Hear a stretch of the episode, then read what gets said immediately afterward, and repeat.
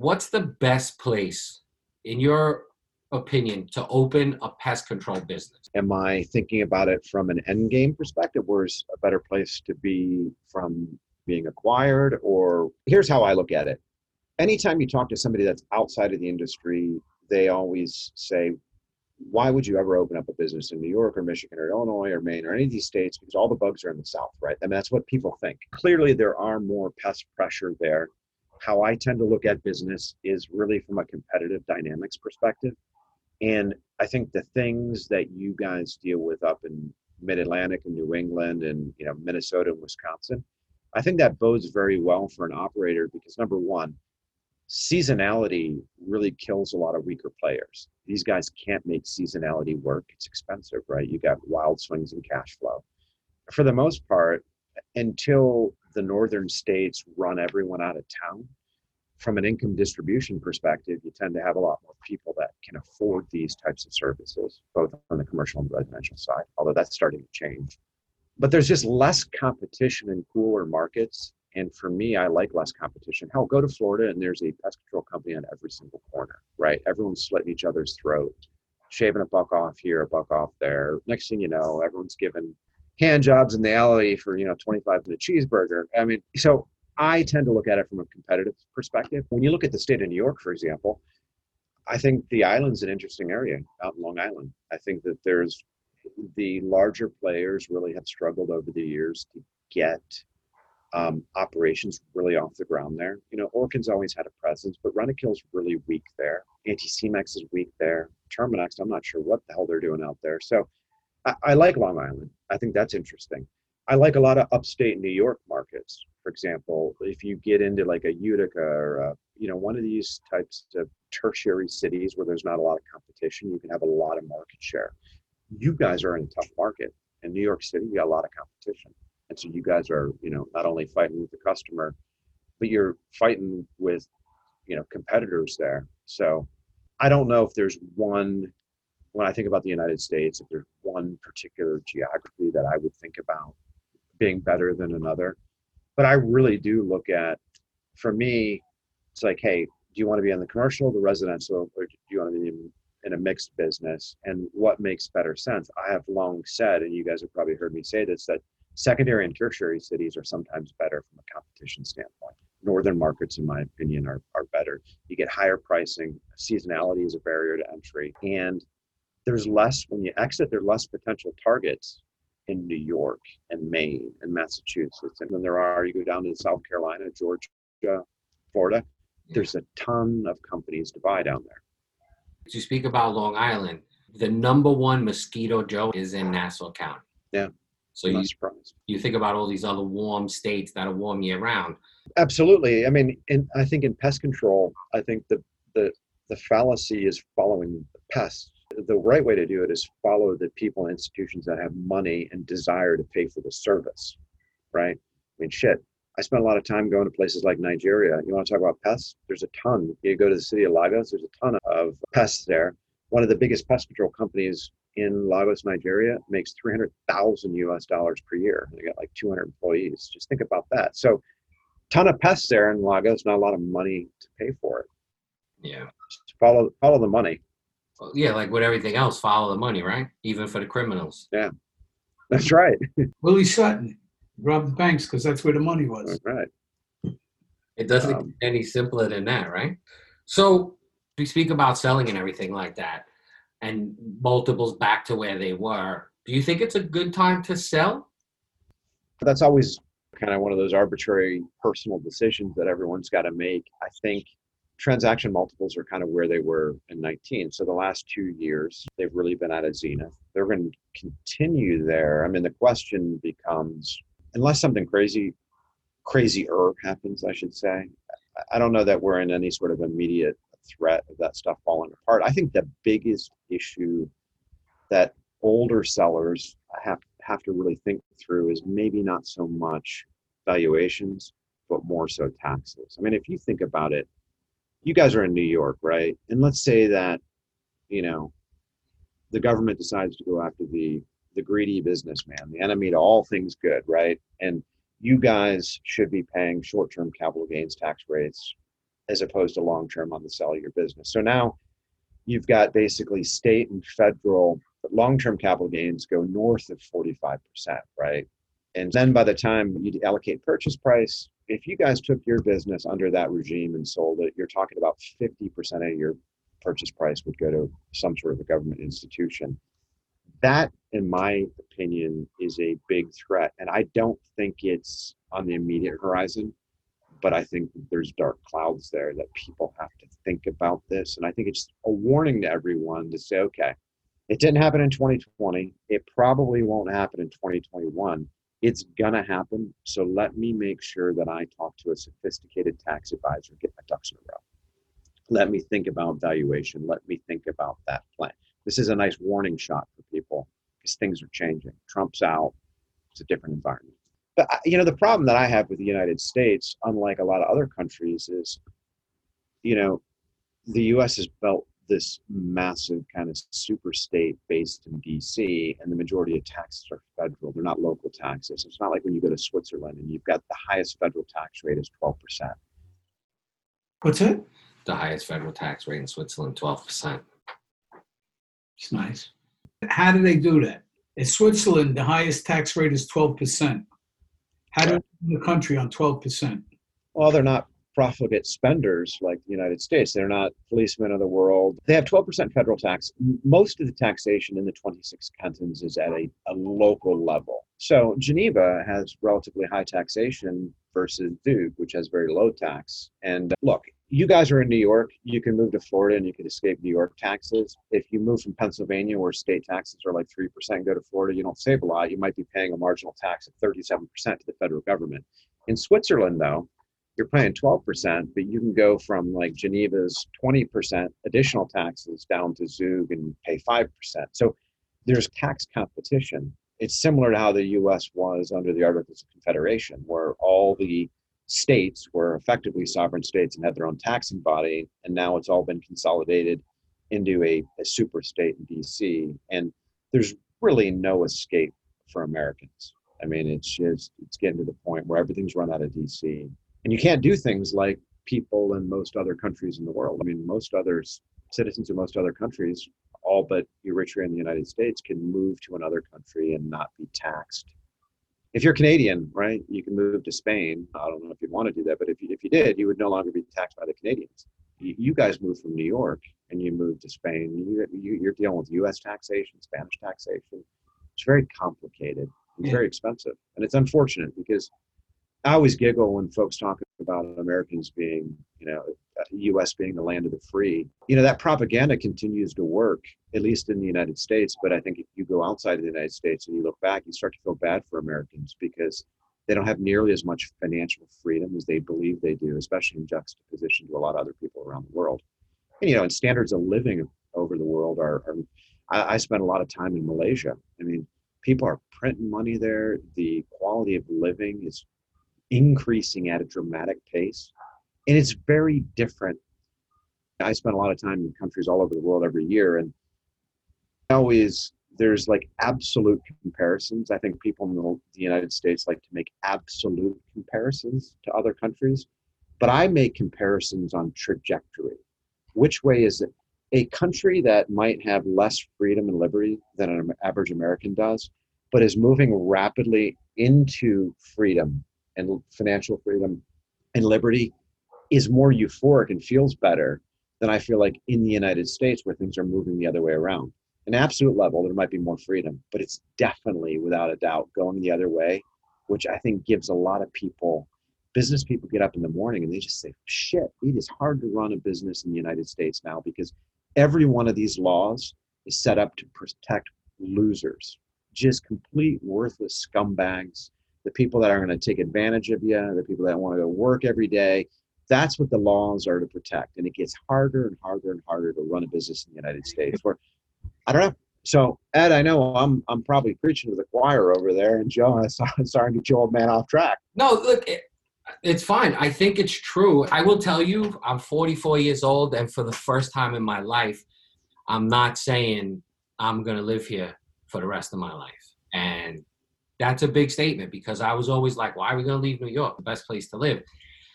That's not, not true anymore. You know, I, I remember back in the 70s when New York was going bankrupt. I think people were leaving, and it, it took it, it literally took like a 20 year turnaround to get back to people wanted to come to the city, and then you know in the near mm, 10 years ago, this was the place to be. Everybody's coming. Everybody loved Brooklyn. I was walking down Flatbush Avenue what two years ago. We just did something on a big account, and I looked and I said, I remember coming down here, and the highest building was this bank building that was maybe 25, 30 stories. Now, on the size of a postage stamp, they got these apartment buildings, mixed, mixed use buildings, and Yeah. they- they're like 60, 70 stories high. It's, the Yeah. reason for that was the property values got so much in Manhattan. But I don't know, you know, I, I'm from, you get your first apartment, it was $120 a month. Pre war, a lot of space. Now, you know, Yep. the kids today, yeah, yeah, I, I got a deal, 1800 it's a studio. Ah, That's But- cheap.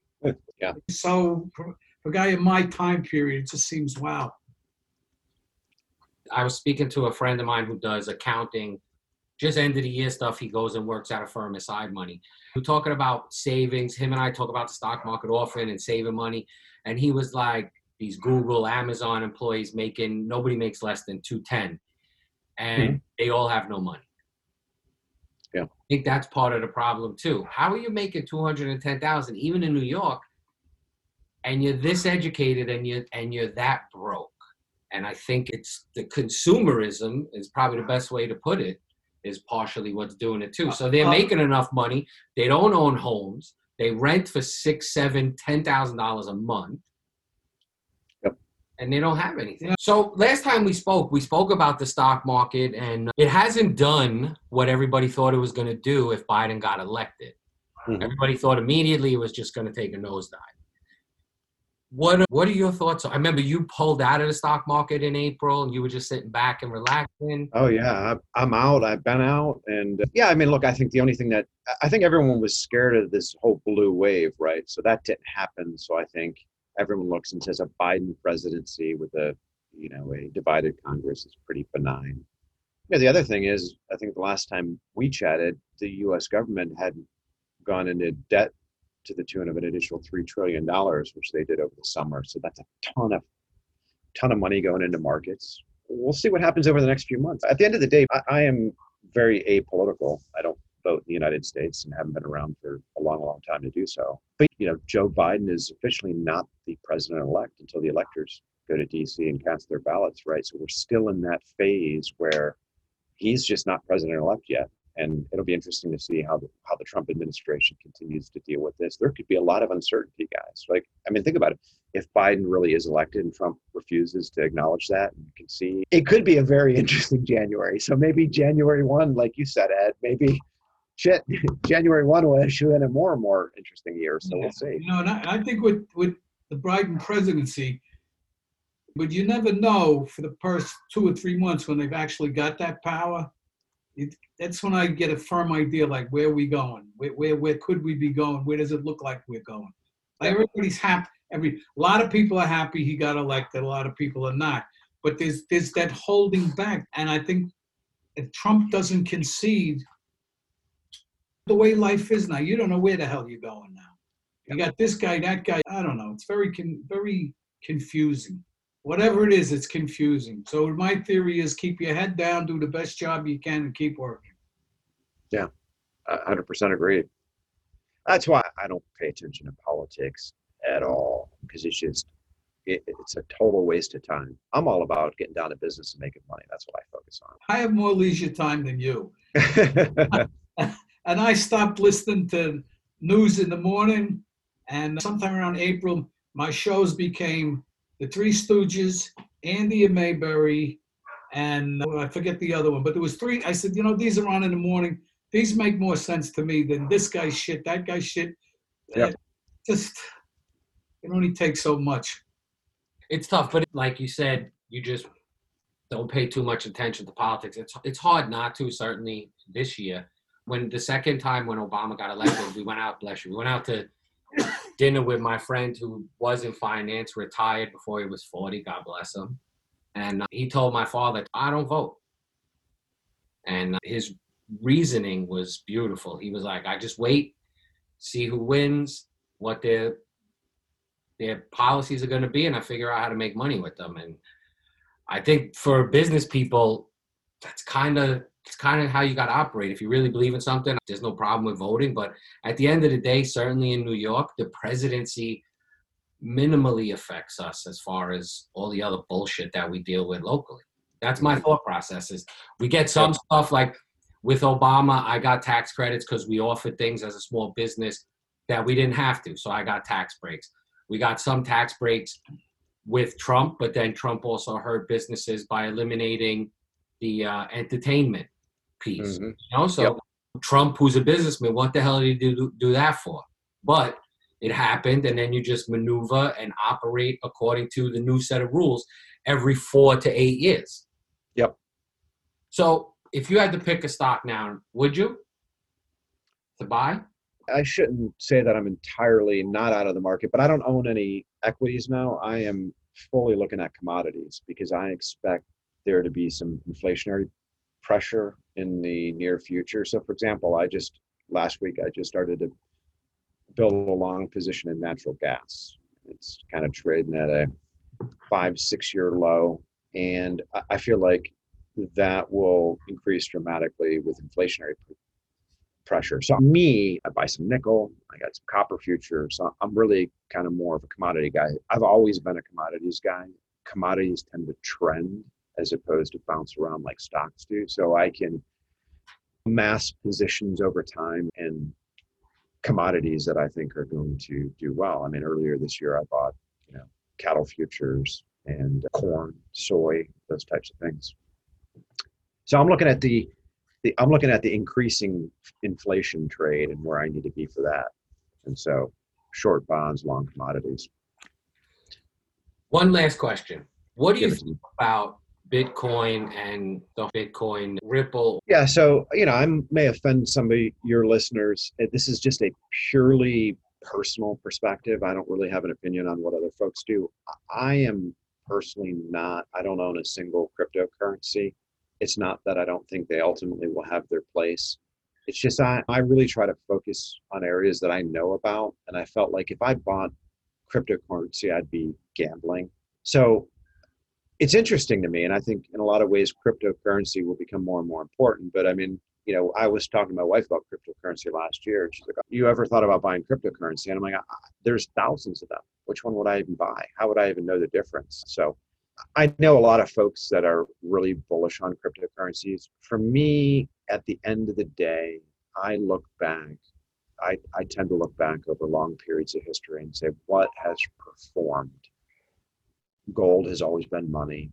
Commodities are something we as humans need. We need iron, we need nickel, we need copper, we need soy, wheat, we need these things. So I tend to buy these things when they're out of favor and sell them when they're they're heavily in favor. And it's a very simple, very non-complicated process, but that's what I do and that's what's worked for me. I'm not a day trader sitting in there in and out of equities. Surprisingly, because I work in effectively the equity market, I am not a stock. I'm not a big stock guy. So, um, Joe, that's the answer to your, your question. Are you a crypto guy?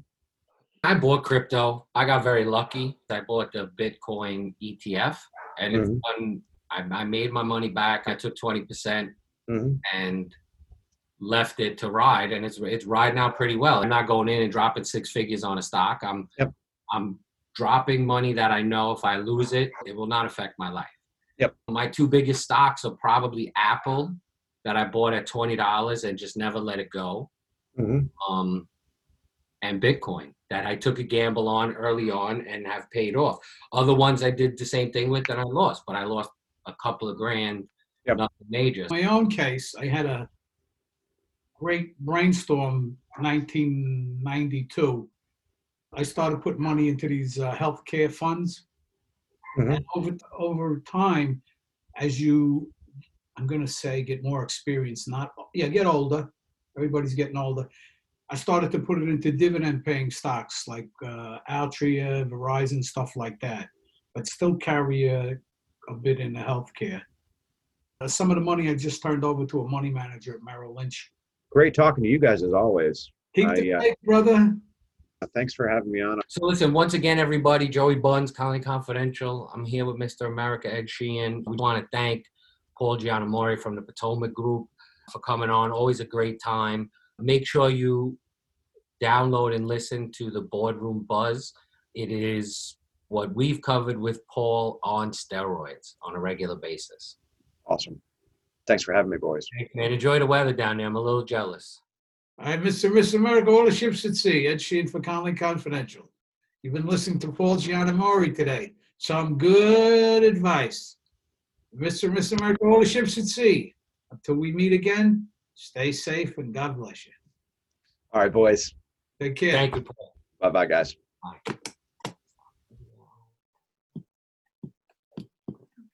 And